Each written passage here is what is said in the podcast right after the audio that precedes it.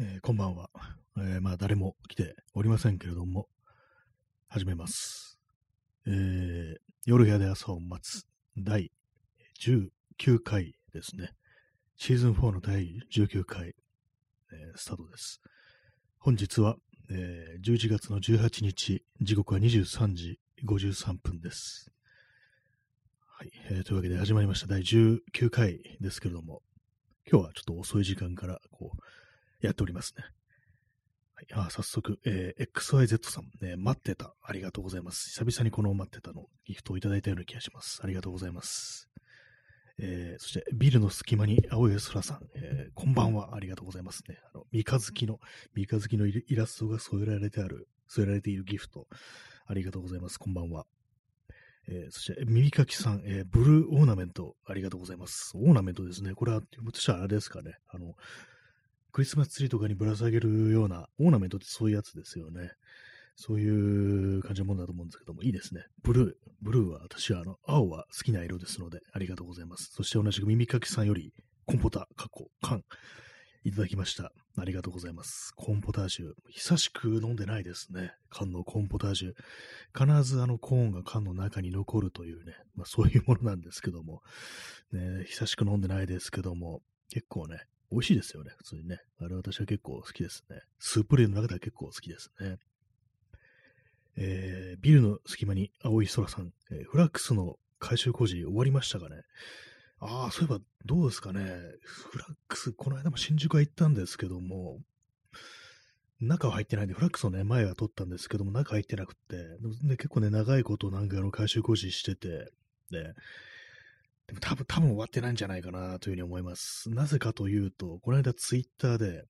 今の新宿ラックスって GU とギャップとユニクロしか入ってないんだなっていうふうにこうつぶやいてる人いて、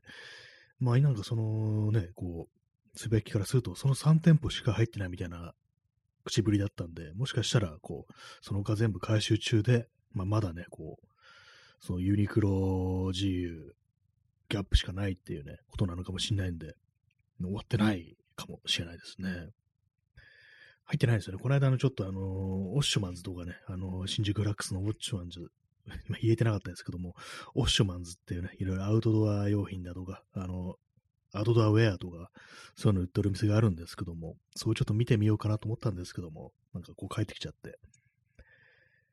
もしかしたらまだやってるかもしれないですね。毎度は前はそこ結構ね、こう、よく行ってたんですけども、最近はもう服をね、あんまこう買わなくなったものですから、こう、ちょっと足がね、遠くね、遠遠くなってしまいましたね。足が遠のいてしまいましたね。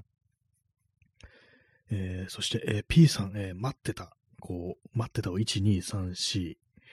5、6。6ついただきましてありがとうございます。ね、そしてあの、55っていうね、あの電車がこう走ってる。これ電車で GO というね、昔あのトレインシミュレーターみたいなね、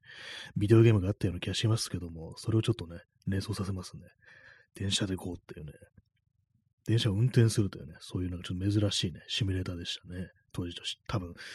90年代とかですかね、プレステ1とか、あれ？いや、そのあれゲームセンターにあったのかな？よく覚えてないですけども、そういうのありましたね。ありがとうございます。えーそして、えー耳かきさん、えーブルーといえば北のブルー。まあ、北のね、高田氏監督の映画に特有の中を独特の青のね、こう色使いというか、画面全体の色調がこう青っぽいっていうね、確かにね、あの、花火とかね、いう作品ありましたけども、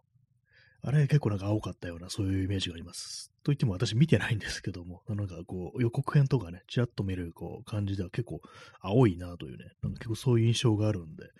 たけしっていうとなんかね、結構そういうこと言われてますよね、北のブルー。あの夏一番静かな海っていう、こうマキ・クロードが主人公で、もう一人、ちょっとその相手役のね、こう方忘れましたけども、あの、口がこう聞けない、喋れないというね、人が出てくる、そういう二人のね、こう、恋愛模様みたいなものを描いた映画もありましたけども、あれもなんか非常にこう、評価が高く、たまになんか見てみようかなみたいなことをね、思うんですけども、ね、なんか忘れちゃいますね、どういうわけかね。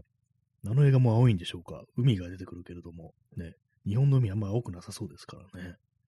ブルーといえば北のブルーということでね、結構青い、青はね、私好きな色です。はい、ありがとうございます。えー、P さん、えー、ユニマダファッキンクロ、ね。そうですね、あのね、マザファッキンってやつですね、ユニクロ。ユニクロね、ほんとなんか本当にこういいイメージが私はこうないんですけども、今のところ一度も私、あの、ユニクロ買ったことがこうないです。結構巧妙に避けてる感じで。でも一着なんかもらったこうロンティーがあって、それはあのたまにこう寝巻きとしてこう着ることがあるんですけども、自分でね、お金をね、こう出してね、買ったことがないんでね、まあ、避けてますね。まあ、他になん、でもなんかあの、結構ね、あの、下着類とかね、割となんかドンキとかで買っちゃったりしてるんで、まあなんかどうどうなのかよくわからないですけども、何をね、こう買えばこう、なんか倫理的にね、こう、OK なのかなっていうのはちょっとあんまりわかんないんですけども、でもなんかユニクロ、ね、あの、柳井っていうのは私嫌いなんで、なんかあのね、嫌なイメージがあるんでね、もうそれでもう普通に買いたくないですね。結構あのユニクロで働いてたという人の話を聞くと、労働環境最悪だったみたいなね、話も聞きますし、なんかね、こう、嫌ですよね、本当にね。えー、P さん、えー、ブルーといえばソルジャーブルー。あ、これはあれですね、あのー、ちょっとあの、ね、名前、作者の名前を忘れてしまったんですけども、あの、テラエっていうね、昔の SF 漫画、ね、こう、ありましたね。それに出てくるソルジャーブルーって、これはあの主人公と敵対してる側のね、なんかこう、兵士、兵士というかなんというかね、こう、ちょっと、こうあれですよね、こう、まあ軍で言うとね、なんか、今ちょっと言葉が出てこないですけど、まあ偉い立場にいる人っていうね、そんな、こう、記憶あります。私見ましたね。こう、去年ぐらいになんかあの、アマゾンプライムで、そのテラエ、まあ、地球へって書いてテラエというね、ふうに読むんですけども、アニメ版ですね。アニメ映画版、テラエ、見ましたね。昔なんかね、こうなんかで、多分テレビで見合ってた時に、ちらっと見た覚えあったんですけども、まあんまこう記憶がね、あんまり曖昧だったんですけども、あ、こんな話だったかというね、ことをね、思い出しましたね。結構面白かったですね。えー、耳かきさん、えー、ユニクロ感謝祭やってますが、その前にウイグルに謝罪をしようと思います。あ、そう、ウイグルのね、問題もありますよね。ウイグルでこう、生産されたね、こう、麺、麺でしたっけ？なんか、そういうね、売り込みありますよね。なんか、ウイグル麺みたいな。一時期あの、ユニ、ユニクロじゃない、あの、無印とかでもね、なんかウイグルっていうね、あの文字が、あの漢字、ね、踊ってましたけども、あれはもう今なくなったのかな。やっぱりなんかそうね、ああいうところで、多分奴隷労働的な感じでね、まあ、強制的な感じでこう、労働させられてる人がいるのではないかとね、こう、おぼしき、ね、ところで生産されたものを使って、でそれを売り文句にしてね、こう、物を売ってるっていうのは、まあ、ちょっと、いいビルですよね。それはちょっと、ね、確かに、ね、感謝祭どころじゃねえぞっていうね、一体何に感謝をする気だっていうね、奴隷のように働かされてる人たちに感謝をしろということなのかなというふうにね、ちょっと思っちゃいますよ、本当にね。やっぱりそういう企業というものが、こう、倫理観を持ってない時に、本当なるべく、なるべく避けてね、こう行きたいですけども、まあ、どうしてもその、かね、あの、懐の事情とかで、それ買わないといけないっていうね、こともあると思うんですけども、まあ、仮に買ってしまったとしても、そういう批判はね、こう、できるというふうに、こう、私はちょっと思ってるんで、私自身はそのユニクロ買ってないんですけども、も仮に買っちゃってるんだよねっていう人がいても、まあ、全然こう、そういう批判とかね、する権利というか、ね、全然してもいいなというふうにね、私は思ったりしておりますね。えー、P さん、えー、陰鬱なアメリカ映画の方も、あ、これあの、テラエってアメリカの方でも映画化されてるってことですかね。それが、あの、ソルジャーブルーというタイトルの、ね、こう、アメリカが映画があるんでしょうか。ね、私、テラエってなんかあの、2回ぐらいね、あの、アメリ、アメリカじゃない、あの、映画化されて、アニメ映画になってますよね。まあ、片方はドラマかな。なんかあのー、ね、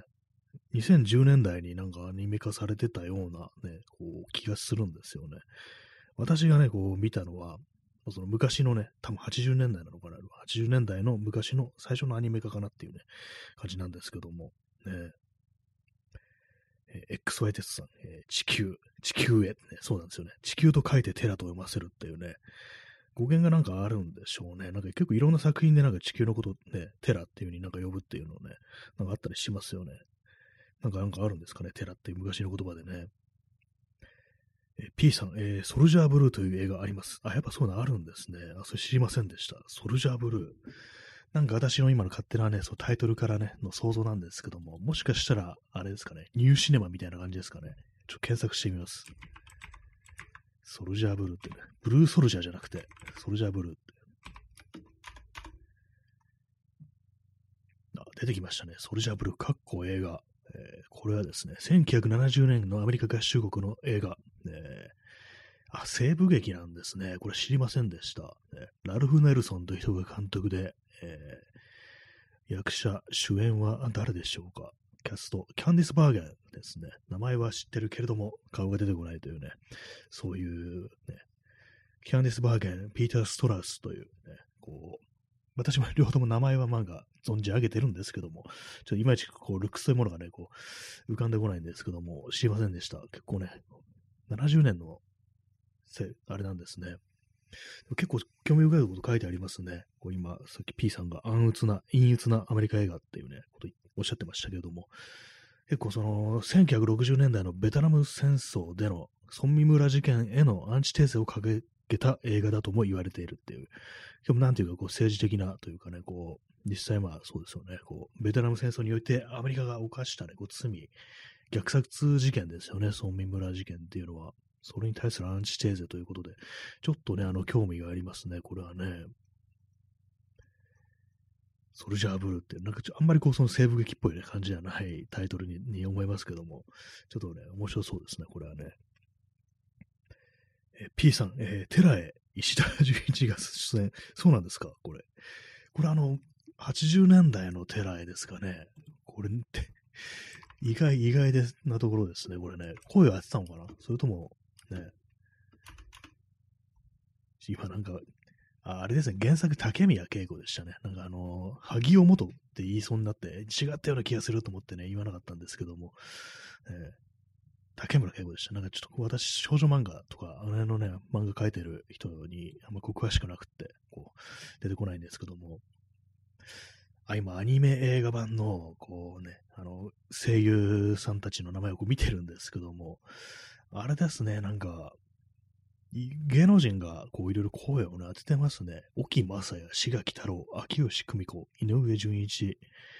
薬師丸ひろ子とか、なんかそうだったんですね。知りませんでした、全然こう。石田純一、この中にはこう、今こう、ウィキペディアをね、見てるんですけども、この中にはちょっと見当たんないですね。テレビアニメもあれですね、2007年だったんですね。結構前でしたね。私結構その最近なんかそういうのやってたということをこう知ったものでね、もうちょっと最近なのかなと思ったんですけども、かなり前のね、こう、あれでしたね。アニメ、ドラマじゃないや、えー、テレビアニメ化でしたね。あ石田純一の名前ちょっとない、ない、ここにはないですね。このウィキペディアには出てこないですね。まあ、でもこれだけね、これだけなんか芸能人使ってるってなると、まあ、出てそうっていうのはね、こう、ありますね。インスタントコーヒーを飲みます。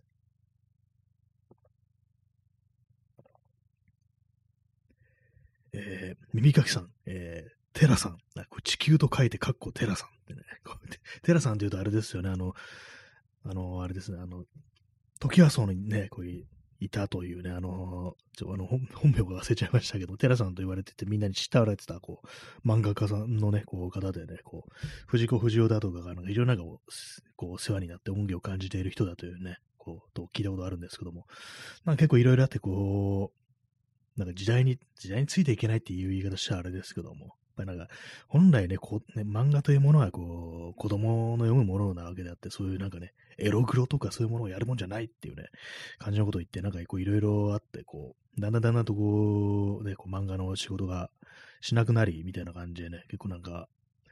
大変な感じでね、こう、亡くなってしまったというね、方がいたなんて話を聞くんですけども、でもなんか本当に非常に人望のある人だったというね、ことをなんかね、聞いたりしますね。聞いたりというか、なんか、こう、藤子寺の作品動画でね、こう、知ったりしましたね。テラさんね、テラさん。地球と書いてテラさんってね、かなり大きいですね。えー、P さん、えー、志垣太郎、ベルサイユのバラにもレギュラーで。あ、そうなんですね。なんか志垣太郎って、ね、こう、私もなんか、よく知らない人ですけども、ね、割となんか昔はなんか結構二枚目俳優的な感じで若い頃、こういろいろね、こう、出てたというね、そのぐらいのなんか知識しかないんですけども、声を当てるって声優としても結構あれなんですね、キャリアがあったんですね。確かに私なんか去年だったから、そのテラエをね、こう見てて、そうですね、志垣太郎がソルジャーブルーの役ですね。なんか見てて全然こう、その、まあ、結構ね、あのー映画とかテレビとか出てるね、役者がこう、声優やるってなると結構違和感あったりするっていうのもね、あるんですけども、全然なんかそんな感じのことを思わなかったんで、まあ、かなり力量のある人なんだなと、ね、志垣太郎という人は、そうなのかもしれないですね。あ、ソルジャーブラー、あれ思い出しました。敵ではなかったですね。なんかこう、主人公をなんかこう導く立場の、なんかこう、超能力者みたいな、そんな感じだと思います。敵役はあれですね、キース・アニアンという、こう、名前でしたね。沖正也が声を当ててますね。えー XYZ さん、えー漫画道はわかりませんが、東京トライブという漫画に出てくるテラさんは、地球スケールの 器のでかさゆえ、テラさんと呼ばれていました。あ、そういうテラさんもあるんですね。東京トライブってテラさんというキャラクターが出てくるんですね。私はその漫画読んだことない、ないんですけども、地球スケールの器のでかさとテラさんっていうのはかなりすごいあだ名ついてますね。じゃあ耳かきさんの言ったのもそっちのテラさんだったのかもしれないですね。なかなかね、器のでかさ、器大きくなりたいところですけどもね、なかなかもう慣れないものですよ、本当にね。テラさんと呼ばれたらもう上にはなんか本当にね、もうあれですよ、本当もうコスモさんとか呼ばれるしかないですよね。宇宙に行くしかないっていう感じになりますけども。まあ、地球にいる人間としては、まあ、テラさん、テラさんぐらいが、まあ結構ね、限界なのかなというふうに思いますけども、まあ、なるべく器はでかくしていきたいというね、ふうにね、思いますね、本当にね。えー耳かきさん、えー東京トライバーのテラさん、最後が、ああ、なんか、これは結構悲劇的な最後を迎えるっていうことなんですかね。それから逆に器が小さくなってしまうのか、ね。テラさん、地球どころが、だよね、地球どころじゃない噂、じゃない、地球ぐらいの器が、なんかどんどんどんどんちっちゃくなって、壺ぐらいになってね、壺さんって言われて、なんか最終的になんか統一教、統一教会と関係がありましたなんていう風になったら、ちょっと面白いな、なんていうふうに思ったんですけども、かなりちょっと無理がありました、今ね。あの、器のでかさっていうところで、器ってなんだと思ったら、なんか壺が出てきて、壺といえば統一教会だっていうふうにね、今なんか急に思いついて、なんか、無理やりねじ込んだんですけども、ね、まあ、日本にはね、壺さんが結構多いですからね。ね困りますよね。寺さんどころが壺さんだらけって感じですけどもね。首相が壺さんだったっていうのありますからね、なんかね。壺を売っていけっていうね、話ですけども。ねインスタントコーヒーを飲みます。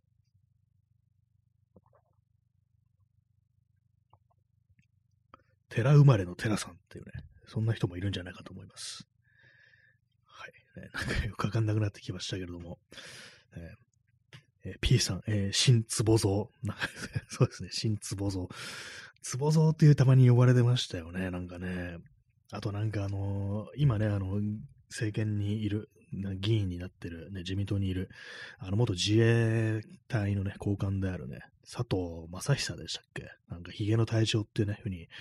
呼ばれてたね、あの人物もなんか、たまになんかあの、それも統一教会絡みで、壺の隊長っていう風に呼ばれてた時期があって、それを私ちょっと結構壺に、壺だけに壺に入ってて、なんかね、急に思い出すんですよね。壺の隊長っていうね。ちょヒゲの隊長より壺の隊長の方が語呂が良くていいんじゃないのっていうふうに思うんですけども、ね、壺、ね、壺だけでなんかこう、その統一教会をね、こう思い起こさせてかなりね、まあ、すごいですよね。よっぽどまあでもね、悪どいことやってきて、ね、そういう印象をもたらしたんだろうなというふうに思いますね。最近ちょっとあんまりね、こう、ね、話題に上がらなくなってきますけども、あのね、悪辣さをね、ちょっとね、忘れてはね、いけないというふうにね、思いますね。この放送で壺を売ってる方がね、こういらっしゃいました。すいません、今聞いてるね、人、ね、いないと思いますけども。でもわかんないですからね、いろんなところにね、こう、ね、下手なこと言うとなんか講義のね、講義のお便りがやってくるなんてことになりそうですけども。まあそんな感じのね、こうアンチ統一教会のね、放送なんですけども。ねえー耳かきさん、えーもしかして2ちゃんの壺も、あ、なんかそういえばトップページに壺の、ね、画像があるっていう、ありましたよね。あでもなんかそう私のね、聞いたことによると、それは統一教会をちょっとおちょくっるみたいな感じで、壺ってのの画像を載せてるみたいな感じを、ね、なんか聞いたことあるような気がするんですけども、なんか割になんかあの2チャンネルの感じっていうのは、まあ、あの西村博之とかね、こう、いますけども、なんかあの人物も結構、統一教会に対してはね、なんか割となんか牙を剥くみたいなね、感じのことは知ってて、なんか個人的にというか、その掲示板やってた時代になんかいろいろ嫌がらせみたいなのがこうあったのかなというふうにね、思うんですけども。まあでもなんかね、なんかこの間なんかこう、沖縄のね、こう基地の、ね、反対運動のことをなんか腐してたりしてね、まあ所詮、所詮ね、あれかっていうね、こうね、よく2チャンネルのことをね、こうなんか別称みたいな感じで壺っていう風に呼ぶ界隈があるなんていう話を聞いたんですけども、所詮壺かみたいなね、ことをね、ちょっと思っちゃいますね。かなり多分ね、昔の、昔のなんかネットスラングだと思います、壺っていうのは。0年、0年代だと思いますね。えー、P さん、えー、荻生だと、その古文の元おにゃんこ、生稲。あー、なんかね、えげつない話ですよね、あれもね。なんかあのー、その荻生だっていうのが、ね、荻生田っていいんでしたっけ？なんか、萩生田だったりしたらどうしようと思っちゃいましたけども、その荻生田っていうのはね、あれですよね。やっぱもろになんかその統一教会のようにこう、関係してないのか、関係してんじゃないのかみたいなこと言われたね、その後になんかなんね、その、なんか被害対策ね、被害者救済なんとかかんとかのあれになんかこう、ね、委員会にの、あれとして、理事として就任みたいな、なんかそんなニュースあったと思うんですけども、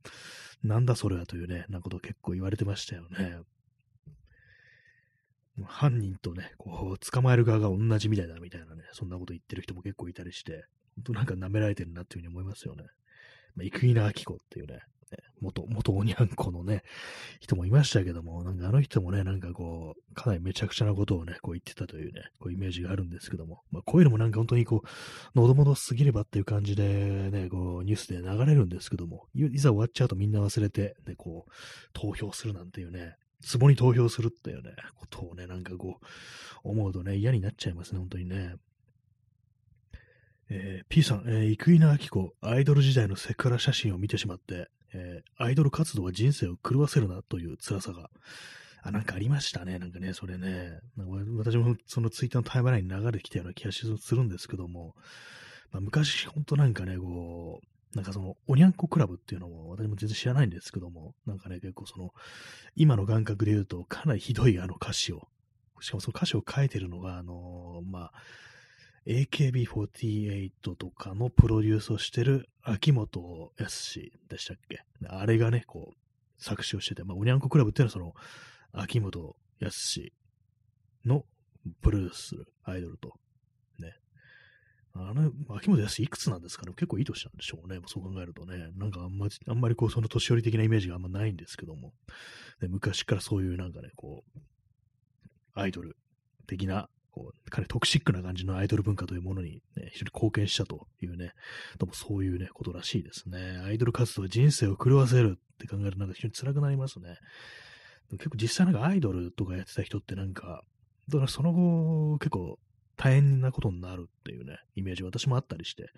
まあ、全然ね、こう私アイドルとか別に興味ないんですけども、割となんか昨今というかもう本当になんか10年とか、もう15年とかそのぐらいですかね、なんかこう、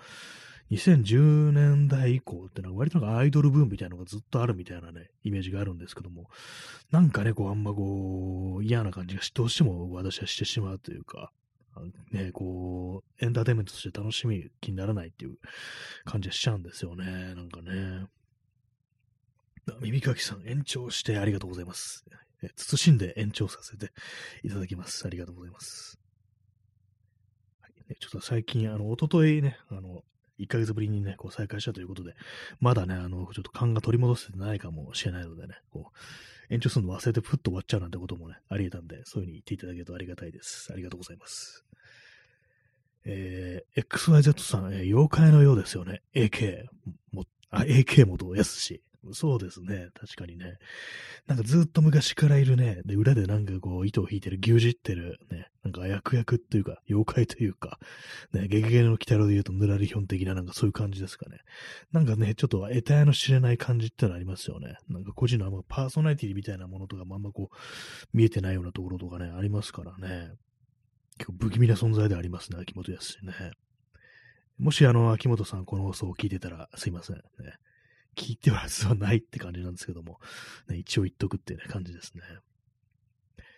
えー、P さん、えー、中華料理の桃まんじゅう、過去、クコの実で飾り付けられたやつを自ら持って両胸に当当てている写真、マジ最悪。あ、なんか、あ、なんかそんな感じのね、あったような気がします。すみません、ちょっとあの、ゲップが出そうなんで、ちょっと一瞬失礼します。はい。ね、こ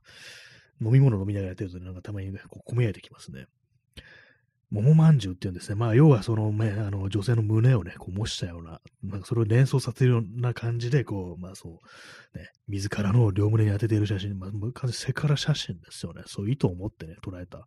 エロ目線のね、写真というものを、こう、まあ多分ね、ほんと10代とか、ね、年はもゆかにね、こう、子供にそういうことをやらせてるわけですからね、ほんとなんかこう、邪悪な、ね、こう、ものであるっていうのはね、非常になんか嫌な気持ちしますよ、本当にね。なんか本当やばいですよね。なんか、昭和ですかね、おにゃんこクラブっていうのはね、平成なのかな昭和だと思うんですけども、昭和末期って感じですかね。なんか本当にまだそういう、本当に昔のね、そうアイドルの扱いって本当にひどかったんだなっていうね、ことはね、本当思っちゃいますよね。えー、そして、えー、P さん、ね、30分延長チケットをいただきましてありがとうございます。ね、もう300枚ちょうどきっかりがあるという感じでね、こう、延長し放題のね、状態をね、こうね、維持させていただいております。ありがとうございます。えー、ストロムさん、えー、延長の検討を加速。あなかなか結構あり、いい言い回しですね。こう、なんていうか、こう、いろいろね、こう、持って回った、ね、言い方。結構なんか面白いですよね。延長の検討を加速させていただきますっていうね、感じで、こう、ね、早くなってるのか何なのかよくわからないっていう感じで、まあ、とりあえず延長はしするのかなっていうね、ことをね、こう思わせるって感じでね、ちょっと面白いですね。今回もね、こう延長の検討を加速させていただいてるというね、このね、こう300万円の延長チケットにおいて延長の検討を加速させていただいているというね、そんな感じの放送でございます。ね、ありがとうございます、えー、コーヒー飲みます。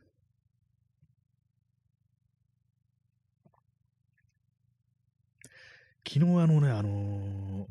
新ウルトラマンが Amazon プライムに来るぞなんて話をして、ちょっと見ようかなみたいなことを、話したんですけども、さっきね、ちょろっとね、こう、見てしまいましたね。なんかあの、ね、あの、庵野監督ってなんか、まあ、監督があの人じゃったわけじゃないらしいんですけども、監督はなんか別な人なのかな。なんか、ちょっと名前忘れちゃったんですけども、なんかどうもなんかあんまいいイメージが 持てなくって、あの、シン・ゴジラとかにも見てないんですけども、まあ、結構なんかね、あのー、有能な官僚万歳みたいな、なんかそういうようなの、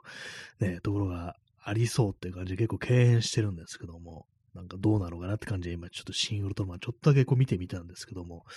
な、なんかね、あのー、すいません、あの、ちょっとね、気色悪いなみたいなね、ことちょっとどうしても思っちゃいますね。なんかね、あのー、まあ、元のウルトラマンってものをね、私はよく知らないんで、多分見たことはね、いくつか見たことはあるんですけども、あんまりこう別に思い入れもないんでね、あれなんですけども、ななんかこう、不思議なこうカメラアングル、ね、多分ね、あの、何かで私聞いたことあるんですけども、そういう特徴的なカメラワークスをするなんかあの、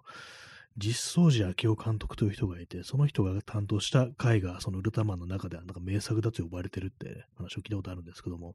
まあ多分そういうの意識してると思うんですけども、広角レンズ、ちょっと魚眼っぽい感じで、なんかね、非常にこう、よりで人物をね、変なアングルで映すっていうことをバティルやったりしてて、まあ、オリジナルのウルトラマンに対するリスペクトみたいなものが、まあ、そこには多分に込められてるのかなと思うんですけども、まあ、なんか、こう、ね、まあ、展開早いな、みたいな感じでね、まあ、見てますね。40分くらい見たところですね。なんかね、こう、冷静に見るとウルトラマンってなんか、ちょっとき、キモいなみたいなことちょっと思っちゃいますね。なんか棒立ちで立ってんのってね、結構変なね、感じですよね。なんか、私なんかで聞いたんですけども、ウルトラマンのこのあの姿の造形っていうのは仏像を意識してね、こう作ったなっていうね、こう、話がね、聞いたことあるんですけど確かなんかそれっぽいよなっていうね、なんか妙に撫で方でね、なんかぼや、ぼやっとした話伝ってるっていうのはなんか、ちょっとこの世のものではないっていうか、普通ね、一般のヒーローとはちょっと違うね、感じですよね、なんかね。えー、耳かきさん、えー、樋口監督ですね。ああ、そうですね。なんかそう、樋口なんとか、なんとかっていう言い方もあれですけど、そうでしたね。あの、庵野ね、さんが監督ではないっていうね、ことらしいですね。脚本家の人なのかな。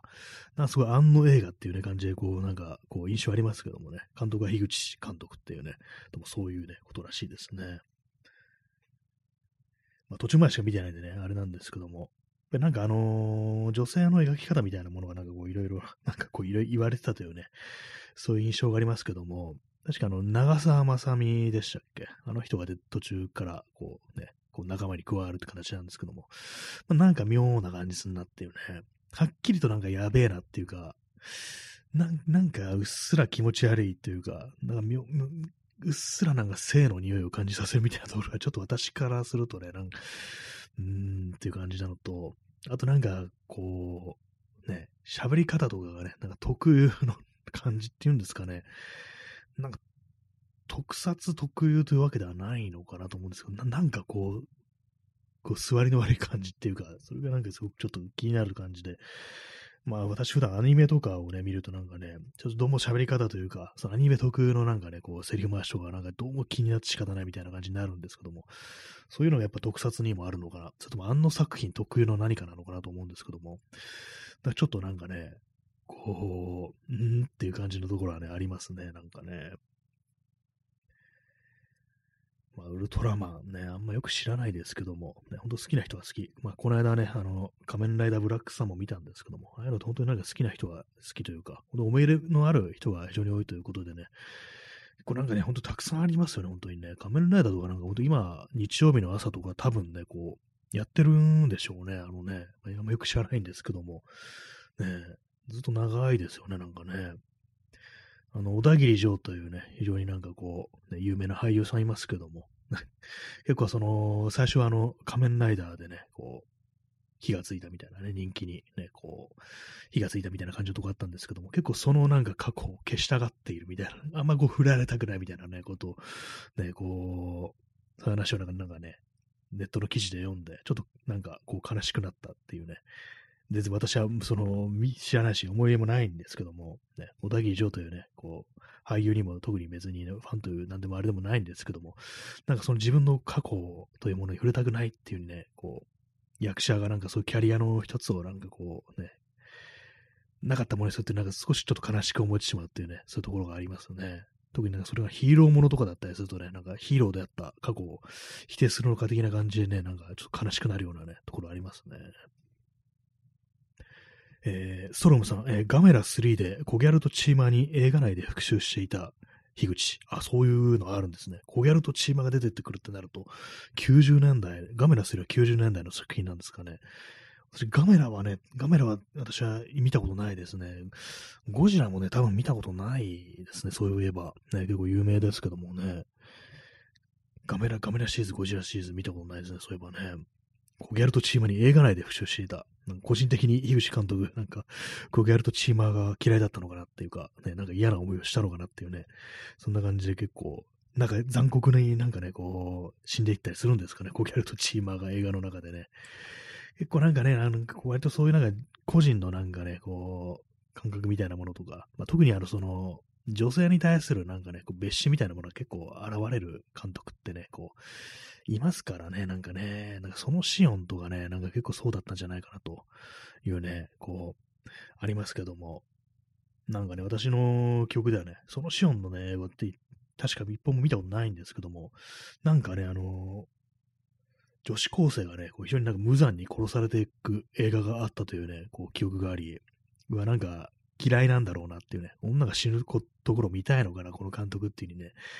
そういうふうに思ってたら、なんかね、こう、いろいろ告発とかね、されたりしてて、で、まあ、その、でね、なんかいろんなインタビューのこう発言とか出てきて、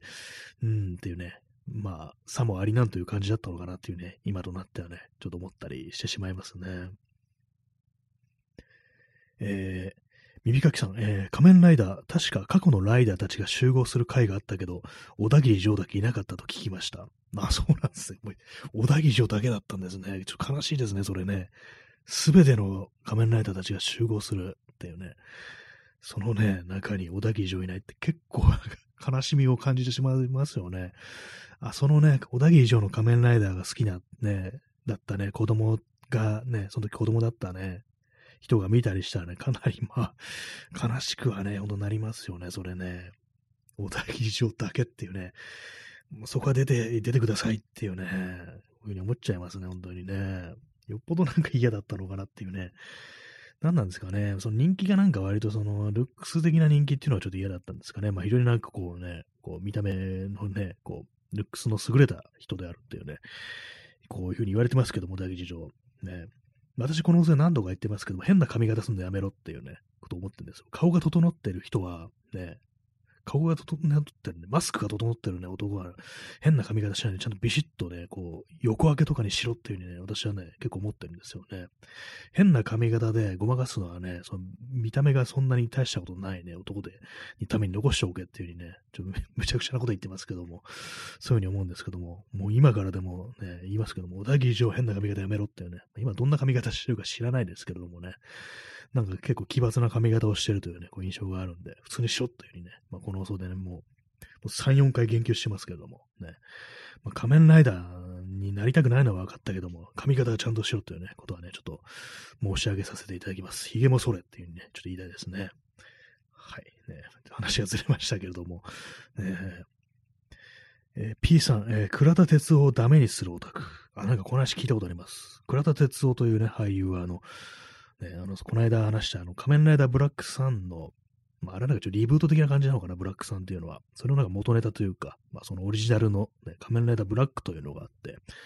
これはもうだいぶ昔のね、こう、作品らしいんですけども、それに主演としてね、主人公として出てたのが、この倉田哲夫というね、こう、俳優さんで。で、まあ、なんかこう、私もね、なんかちらっとね、なんかこう、ツイッターかなんか流れてきたのかな、なんかこう、その倉田哲夫の発言がちょっとおかしいぞみたいなね、なんか感情ね、具体的なことを忘れちゃったんですけども、なんかね、こう、いろいろあった、一悶着あったというようなね、なんか話があって、まあ、なんていうか、その、ね、その、倉田哲夫という人は、その仮面ライダーブラックで、の主役を演じた、主役というものをあの、その役柄というものを非常に大事にしてるということもあり、それでなんかこういろいろなんか、その関係者なのかな、なんかなんか、その揉め事みたいのがあったみたいなね、ことを、いろいろね、なんかあったみたいで、まあ全然私把握してないんですけども、まあそういうふうな、なんかさせたのが、そのね、ダメにしたオタクっていうか、まあ、盲信的なファンっていうんですかね、まあそういうのが、ともあったんですかね。まあそういうなんかオリジナルの仮面ライダーブラックが好きだった人が、こう、そのブラックさん、なんだこれはみたいな感じでね、こう、けなしてるっていうのもなんか私はその、ね、そのネット上の感想とかでちらっとね、見かけたりはしたんですけども、やっぱりなんか何でもこう、盲信というかなんていうか、ね、こう、すると変なことになっちゃうのかなということはちょっとね、思いますね。えー、XYZ さん、えー、これは微笑ましいですが、えー、アメリカの映画監督も大体映画の中でジョックに復習しますね。笑い。あ、なんか結構、体育会系のね、なんかそういういじめっ子がね、なんかね、ボコられるなんていうね、シーンって結構ありますからね。なんかね、こう、私今思い出したのが、まあこれはジョックというかなんというか単なるいじめっ子なのか、ね、あとちょっとシリアスな映画ですけども、あの、ビゴ・モーテンセンというね、こう、俳優の主演のヒストリー・オブ・バイオレンスというね、これ、非常にこう、そのタイトルの通り、バイオネスな作品でしたけども、その主人公のね、息子が割となんかこう、ね、文化系な感じでね、こう、冴えない感じで高校でね、こう、過ごしてるんですけども、まあ、父親がね、もともとなんかこう、マフィアみたいな感じで、そのなんかね、こう、素性を隠して、こう、田舎町でね、こう、食堂のね、こう、親父みたいなのをやってるんですけども、でもそれはもう家族もね、過去のことは全然知らないんですね。で、なんかね、その父親のね、こう血をね、受け継いでるっていうことをね、こう、見せ、見せるためなのか何なのか知んないですけども、いじめっ子をね、こう、ジョック野郎ね、なんかね、こう、に反撃してね、ボコボコにするっていうシーンがあって、ものすごいね、なんかね、こう、凶暴性を発揮するっていうシーンがあるんですけども、なんかジョック翌週でそのね、映画のワンシーンをね、ちょっと思い出しましたね。ロッカールームにドカーンってなんか頭をね、こう、打ちつけてたような記憶があるんですけども、なんですかね、こう、そういう強さって受け継がれるのかなっていうね、こと思うんですけども、特に訓練とかされてなくてもね、わかんないですけども、結構ね、いろんな映画でね、ジョックがね、なんかね、ボコられますよね。ちょっと何の映画か忘れたんですけども、ね、あのー、私の見た、なんかたまたまなんかね、その YouTube でね、こう、ワンシーンで見たので、ジョック野郎をね、あの、メリケンサックでボコるってシーンがあって、最初はね、こうね、やられっぱなしなんですけども、主人公のね、こう、インドアな感じのね、こう、少年が、途中でね、あのー、なんか仲間というか、なんか確か女の子からね、ちょっと主人公のこといいと思ってる女の子みたいな感じなんですかね。メリケンサックを渡されて、メリケンサックでぶん殴るシーンあるんですけども、死んじゃうよっていうふうに思いましたね。メリケンサックってね、武器の中でかなりやばい部類になるらしく、普通に人が死ぬっていうね、ことを私、聞いたことあるんですけども、まあ、それはまあ、あのね、こう映画、半分コメディみたいな映画なんでしょうね。まあ、メリケンサックってね、なんか結構いろんなね、あの、カジュアルに手に入りそうなね、武器でありますけども、使うのはやめておきましょうというね、そういう感じですね。たとえジョック相手であろうとも、ね、やめとこうっていうね。はい。ね。ジョックは壺で殴りましょうって今言おうとしたんですけど、意味わかんないですね。えー、ストロムさん、えー、近年は砂利板をお天や踏み踏み台と呼ぶような感覚も、表に出したらオタクに袋叩きにされるのではという懸念を感じなくも、あ、砂利板っていうのは子供が見るようなそういう番組ですかね。それこそ仮面ライダーとか。なんか日朝っていう言葉ありますよね。日曜日の朝にやってる、まあ、特撮番組、子供向け番組みたいなね。そんな言葉もあるみたいですけども、そういうなんか番組を、こう、お天とか、踏み台とか呼ぶ感覚、そういうのを出すと、まあそういうね、オタクに、ね、なん、なん、ね、こうあんな崇高なね、番組を、俺たちのね、こう、ね、楽しんでる番組をね、過去の恥みたいに言うんじゃないっていう感じで袋叩きされる。確かにそれありそうですね。でもあれですね、あの、小田切城なんか叩かれてる的な話はあんまこう聞かないですね。そうですね。仮面ライダー、仮面ライダーオタクたちになんか、ね、いろいろ言われてるって感じは、意外とないですね、そういえばね。まあ実際にはなんか言われてるのかもしれないですけども、確かにね、なんかその手のやっぱりそう、さっき言ったみたいなね、倉田鉄をダメにするオタクじゃないですけども、ちょっと盲信的なファンっていうのがね、なんかこう、その、違うことをしようとするね、こう、ね、役者に対してね、イメージチェンジをしようとする役者に対してなんか変なね、絡み方をするってのは、ちょっとあのね、その懸念っていうのは確かにありそうですね。でも今回のその仮面ライダーブラックサンでね、あの、ね、西島秀俊と叩かれるのかなと思ったら、意外になんかそんな感じでもないですね。監督とかなんかいろいろ言われてるかもしれないですけども、役者に対してはなんかね、あんまこう言われてないっていうね、感じでしたね。なんか最近あれですね、なんか本当映画をいくつか見てますけども、なんか全部、日本映画全部西島秀俊が出てくるというね、感じなんですけども、その仮面ライダーブラックさんも、ドライブ・マイ・カーも、ね、今間違えて今、新ドライブ・マイ・カーとか言いそうになっちゃいましたけども、ね、ドライブ・マイ・カーも、で、その新ウルトラマも、ね、出てきますけども、なんかこの人出まくってんなっていう感じですね。なんかね。私の中でね、なんかこう、西島秀俊というね、こう役者さん、結構そのね、あの、そのドライブ・マイ・カーって映画が、そのトキシックマスキュリニティ、まあ、有害な男らしさっていうね、男の意固地さみたいなものをね、こう、良くない意固地さみたいなものを扱ってるって話がね、結構そういう映画表ありますけども、結構私自身もその西島秀俊という俳優に対して、割とこの人なんかめんどくさそうだなっていう、ね、ふうに思ってたんですよ、ずっと。なんでかっていうと、なんかのね、あのー、インタビューだったかなんだかで、なんかそう、自分がね、あの、付き合う女性だとか、結婚する相手とかに求めるものは何かっていう風にね、質問されてて、それがなんかまた結構、なんか古い男らしさみたいな感情ね、全開だったんですよね。それちょっと正直あの、あんまりいいイメージがないね、こう、俳優さんだったんですけども、どうなんですかね。なんかそういうドライブ・マイ・カーみたいな映画でね、主人公を演じることによって何かしらこう、気持ちのね、変化とかあったりするんでしょうか、ああいう人もね。結構ね、妻というものはやっぱその役者である自分をサポートするための存在であってほしいみたいなね、結構なんか100%こう、ね、こう、自分はこう映画というものに集中して、ね、それをサポートしてくれればいいみたいな、割となんかトキシックな感じのね、こう、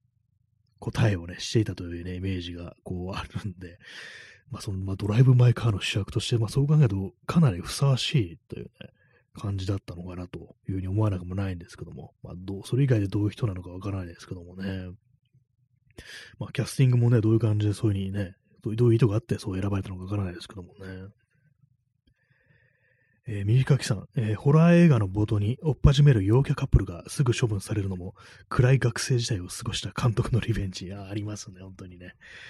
これは何ですかね、オリジナルはあれなんですかね、やっぱりあのー、13日の金曜日なんですかね。これ私は有名な作品ですけど、見てないんですけども、ね、あの映画もね、最初にね、こうね、このキャンプに来ているね、こう陽キャのね、こう、カップルがね、もう湖のほとりでね、こう、あれですもセックスをし始めるというね、まあ、俗に言う青缶というやつですよね。そういうものを始めるにで、で、そのま、ね、こう、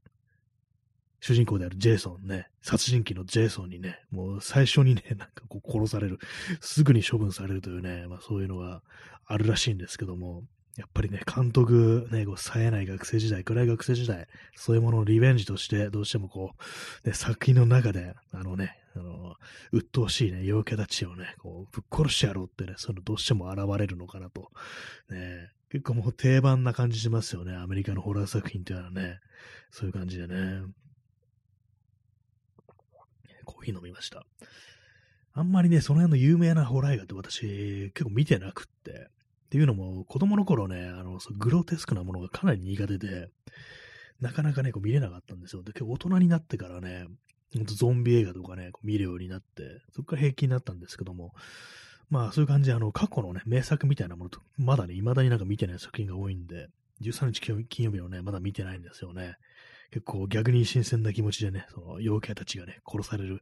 ね、のをね、こう、見れるかもしれないですね。今の時代にあえて、こう、そういう作品を見てみるっていうね。えー、XYZ さん、えー、西島秀俊はめちゃくちゃ熱心な映画ファンで、普通に名画座の列に並んで座席でおにぎり食べてるらしいので、オタク向けはいいのかもしれません。あ、そうなんですね。もうそれこそ100%映画に集中したいっていう言葉通り、本当の映画ファンだという感じなんですね。まあ映画オタクなのかもしれないですね。普通に名画座の列に並んで座席でおにぎり食べてるらしい。結構なんかもう絵が浮かんでくる感じでありますね。なんかね、おにぎり食べてるんですね。おにぎり好きなのかなっていうね、感じですけども。ね、まあ別に いいんですけども、結構でも映画館でなんか、匂いのするもん食べるんじゃねみたいなことを言う人もいそうですよね。まあポップコーンとかいろいろありますけども、おにぎりだとね、なんかその匂いが違うみたいな感じでね、ちょっと、ね、やめろって言ってくるね、厄介な映画ファンというものも、いそうな感じですけども、私はあんま映画見ないですけども、映画館であんまこう、あれですね、飲み物飲んだりとか、こう、食べ物食べたりってししないですね、なんか、不思議と。まあま、あそう、そういうなんかあの、ね、発想があんまないっていうか、映画の時って映画のことしか考えてないけども、別に熱心な映画ファンでもないという、まあ、そんな人間なんですけども、まあ、真の映画ファンはね、こう、飯を食う時間もおろそかにできるというか、あの、もったいないから、ね、座席でおにぎり食べるというね、そういうことなのかもしれないですね。で、まあ、そういうのがなんかこう、同じ映画オタクには、こう、受けがいいっていうのはね、そういうのありそうですね。また女性感みたいなものは、こう私の読んだなんかインタビューでは結構古いなっていうね、ことをね、思いましたね。まあその辺もまあオタクっぽいといえばオタクっぽい、本当映画マニアっていうね感じの映画だけが頭の中にあるっていうね、そういう人なのかもしれないですね。ねえ。あ、XY です。マニア。映画マニアですね。マニアじゃなくてマニアというね、こうね、その昔のね、昔の表現ですよね。戦前の小説とか読んでるとね、マニアっていう風に出てきますからね。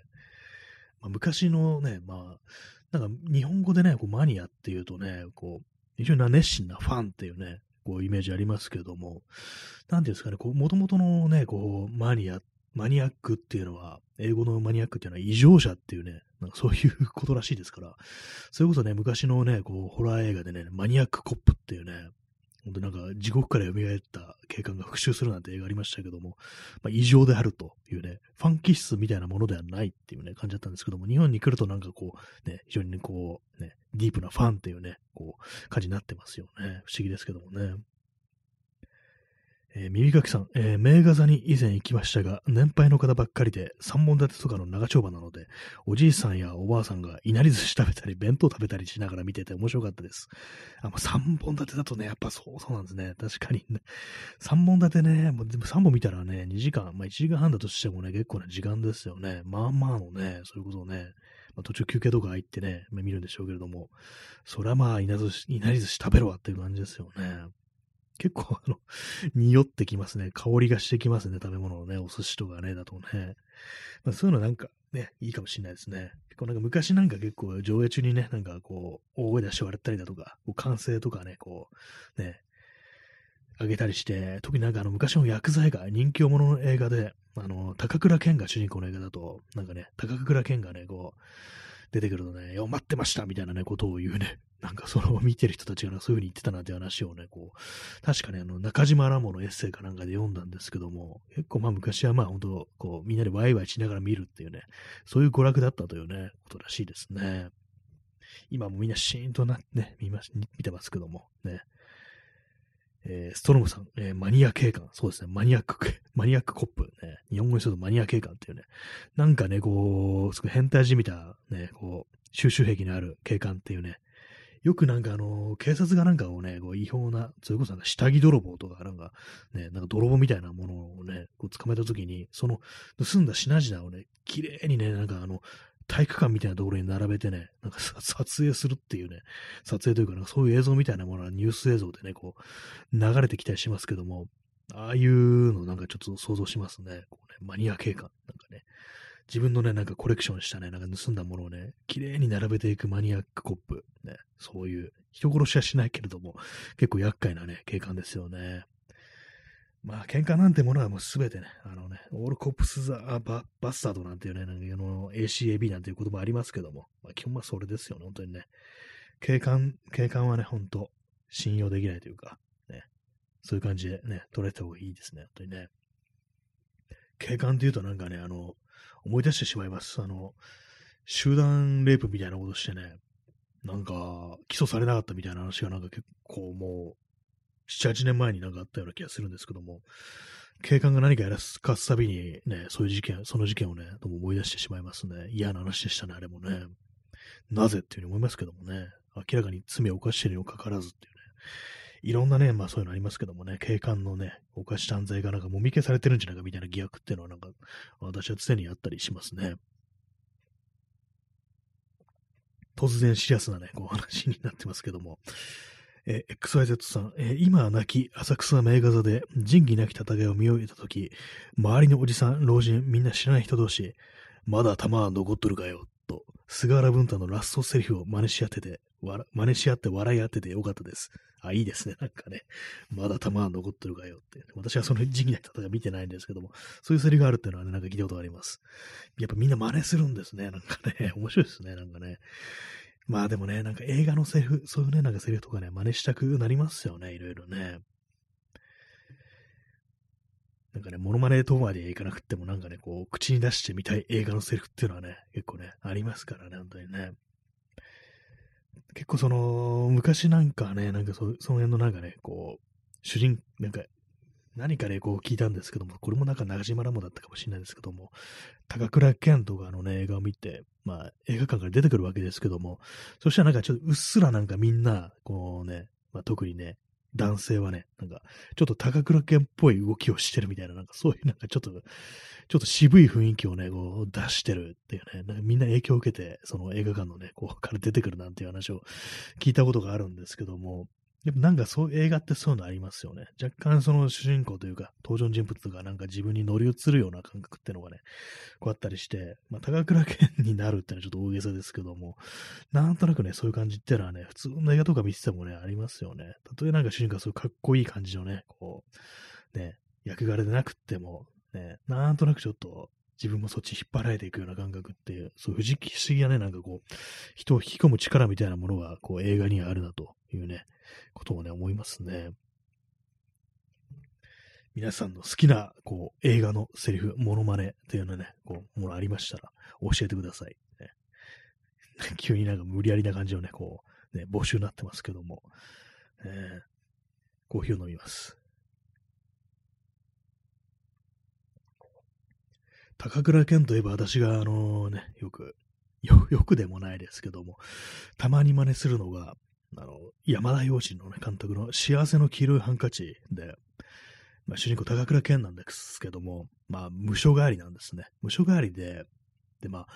免許を執行してるんですね。で、それであのね、こう、途中で車を運転しなきゃいけなくなって、どうしてもね、他の、ね、同乗者が運転できなくなって、で、それ運転してるときに、警官に止められちゃうんですよ。それであの警官にね、ね、免許、免許出して、免許持ってないの？って言ったら、こうしばらくね、こう、ハンドルを握ってね、前をね、見つめて、ちょっと目を落としてるんですけども、で意を消したように、警官のね、顔をね、こう、目目をね、しっかりと合わせて、持ってませんっていうね、言うっていうね、こう、思い詰めた感じで言うシーンがあって、たまに私はそれのモノマネをするんですけども、まあ、わからないよねっていうね、まそんなこと、そんな感じのね、こう、ね、リアクションになってしまいますね。私の中でちょっとツボなのがね、なんか結構その、高倉健の演技というか、まあ、それ幸せの黄色いハンカチだけかもしれないですけども、はっきりとね、こう目をね、こう、合わせてね、喋り、喋る相手にね、目を合わせるんですよ。結構その幸せの黄色いハンカチで有名な場面が、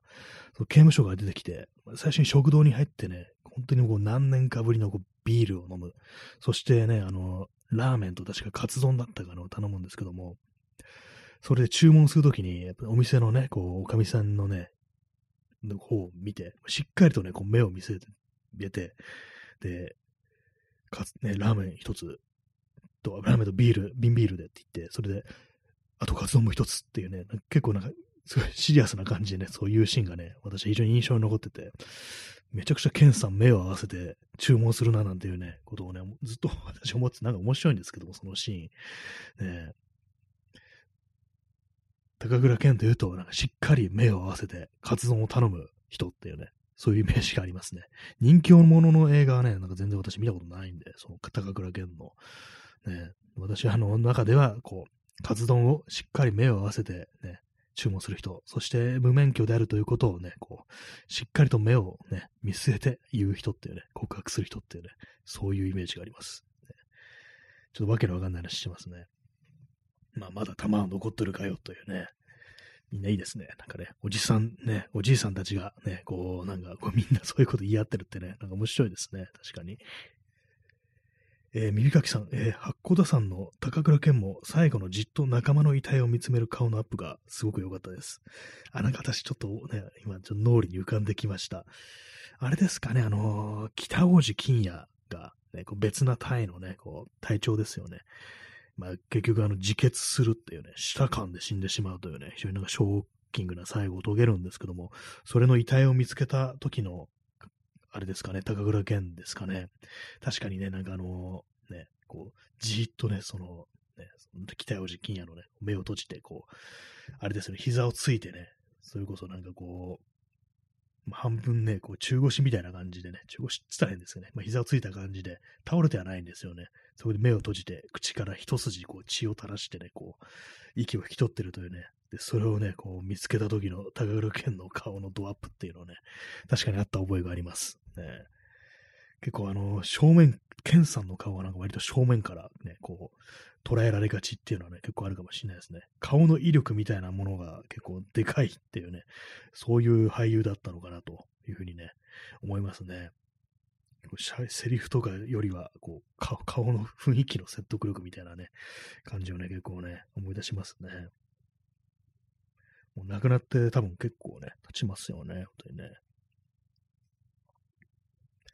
えー、耳かきさん、えー、映画の大画面に耐えうるか。確かにそうですね。あの、